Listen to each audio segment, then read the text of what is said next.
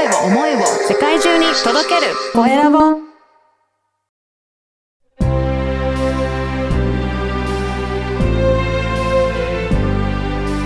経営者の志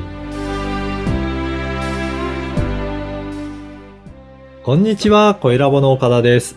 今回も前回に引き続いて食育アドバイザーの鈴木ひろ子さんにお話を伺いたいと思います。鈴木さん、よろしくお願いします。よろしくお願いします。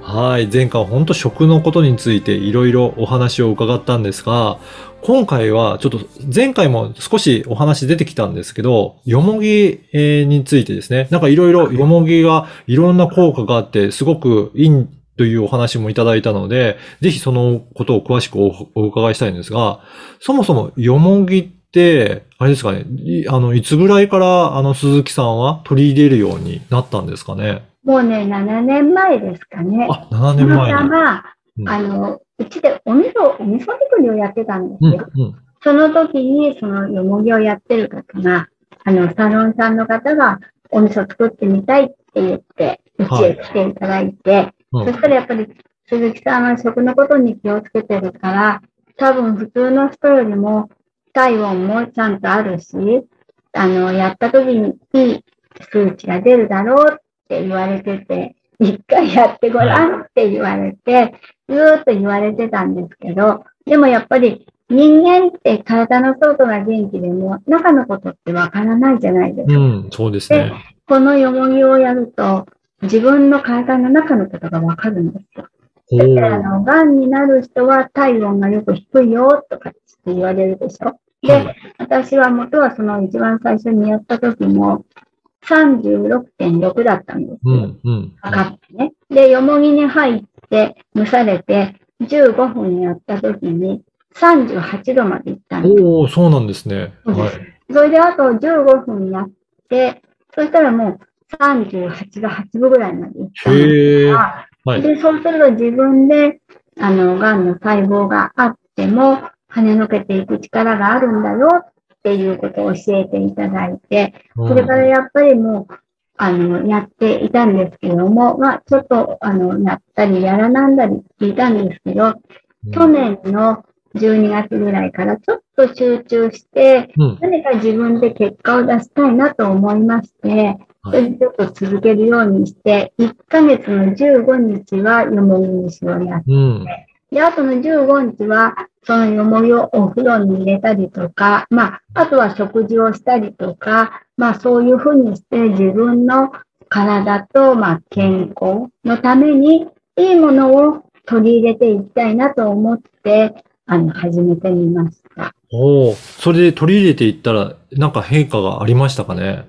はい、もう乾燥肌が治ったとか、やっぱ細胞が活性化するもんですから、もう本当この年になると、シワができたりとか、うん肌が本当に汚く見えたりとかするんですけど、みんなが肌が綺麗ねって言うんですけど、本当に年齢関係なく、うん。本当にかあの細胞が生きてるっていうことがよくわかるから、やっぱり手を入れれば入れるほど、本当に綺麗にもなるし、元気にもなるしっていうことがすごいよくわかります。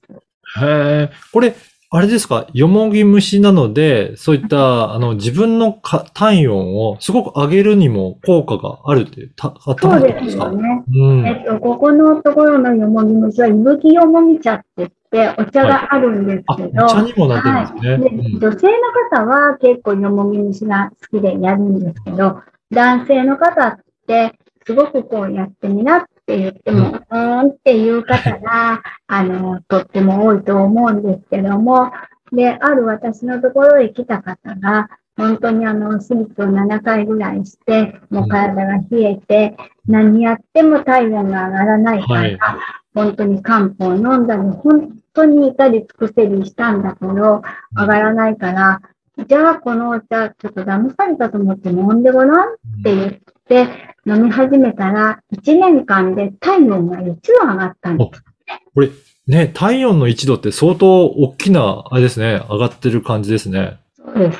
そこがね、すごい皆さんに言われるんで、1度って簡単なもんじゃないんですよ。そうですね。はい、はそうそれで、そうしたらこの一度上がるということは、これをちょっと私はお料理に使ってみたら、うん。家族みんなが食べれるし、赤ちん。ゃんでも離乳食に使えるし、はいで。お年寄りの方は体が冷えてくし、みんな使えるからいいんじゃないかなと思って、うん今、よもぎのお料理を自分でやってます。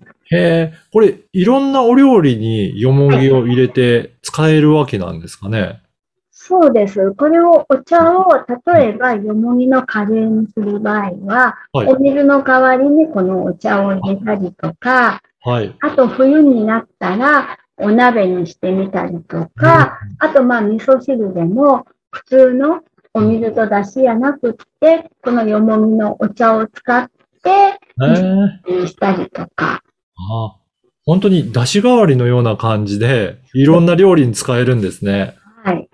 はい。うん。そうすると、本当に皆さんが食事からそういったよもぎをはい取り入れることができるっていうことなんですね。そうですね。はあ。じゃあ、それで、えーいろいろよもぎを使うことによって、やっぱり体の体温が温まって。で、やっぱり体の体温が、あの、上がってくると、病気に対しても強くなったりするっていうことですかね。そうですね。もう私、よもぎ始めてから一度も熱も出たことない。風邪ひいたこともないし、うん本当にもういつも元気で、あの、います。すごいですね。やっぱり免疫力に対も上がっていくっていうことなんですかね。そうですね。ああ。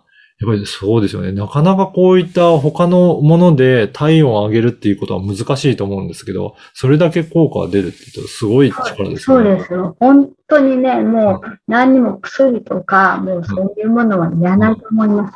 はあ。なるほど。これ、あの、先ほどちょっとお伺いしたんですけどうん、あの、本も、よもぐみしの、あの、はい書籍もあるみたいですけど、はいどういった書籍なんでしょうか？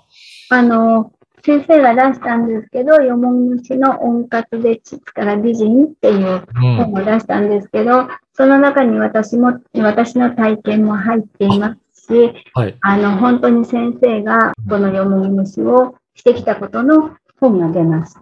はあ。じゃあ本当に、まあ女性にとっても、すごく、あの、なんか、美しさの面においても、よもぎはいいんですね。そうです。うん。やっぱり肌のツヤが良くなったりとか、そういったところですかね。そうですね。本当にそれで今は私はあの、本当にもう、あの、50、60になるとすごい体が違うよって言いますけど、最去年はもう本当にだいたい15日よもぎやって、15日お風呂に入って、まあ食事をしてたんですけど、最近やっぱり1年経ったら違うっていうのは、腸が冷えることが自分で実感するんですよ。それはいで皆さんは、その腸が冷えるってわからないっていうんうんですけど、もう腸が冷えるっていうのは自分でわかります。その時にやっぱりもうちゃんと温めてあげないといけないなっていうことは自分で実感します。なるほど。そういった感覚も、あれですね、研ぎ澄まされていくっていうことなんですね。そうですね。へえ。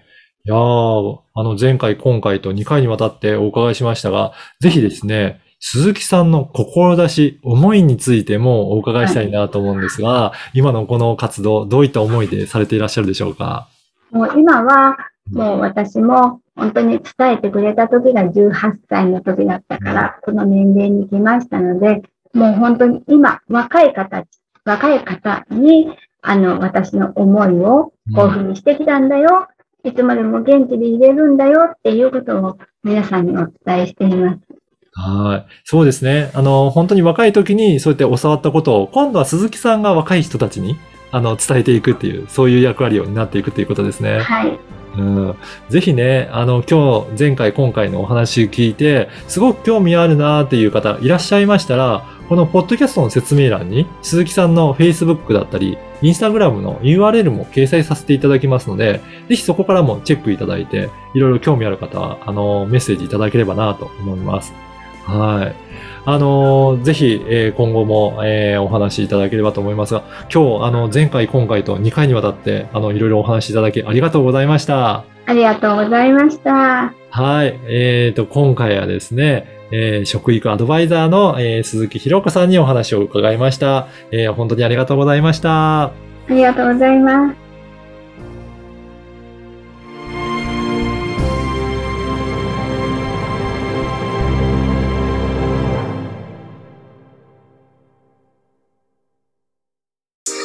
声を思いを世界中に届ける。声ラボ。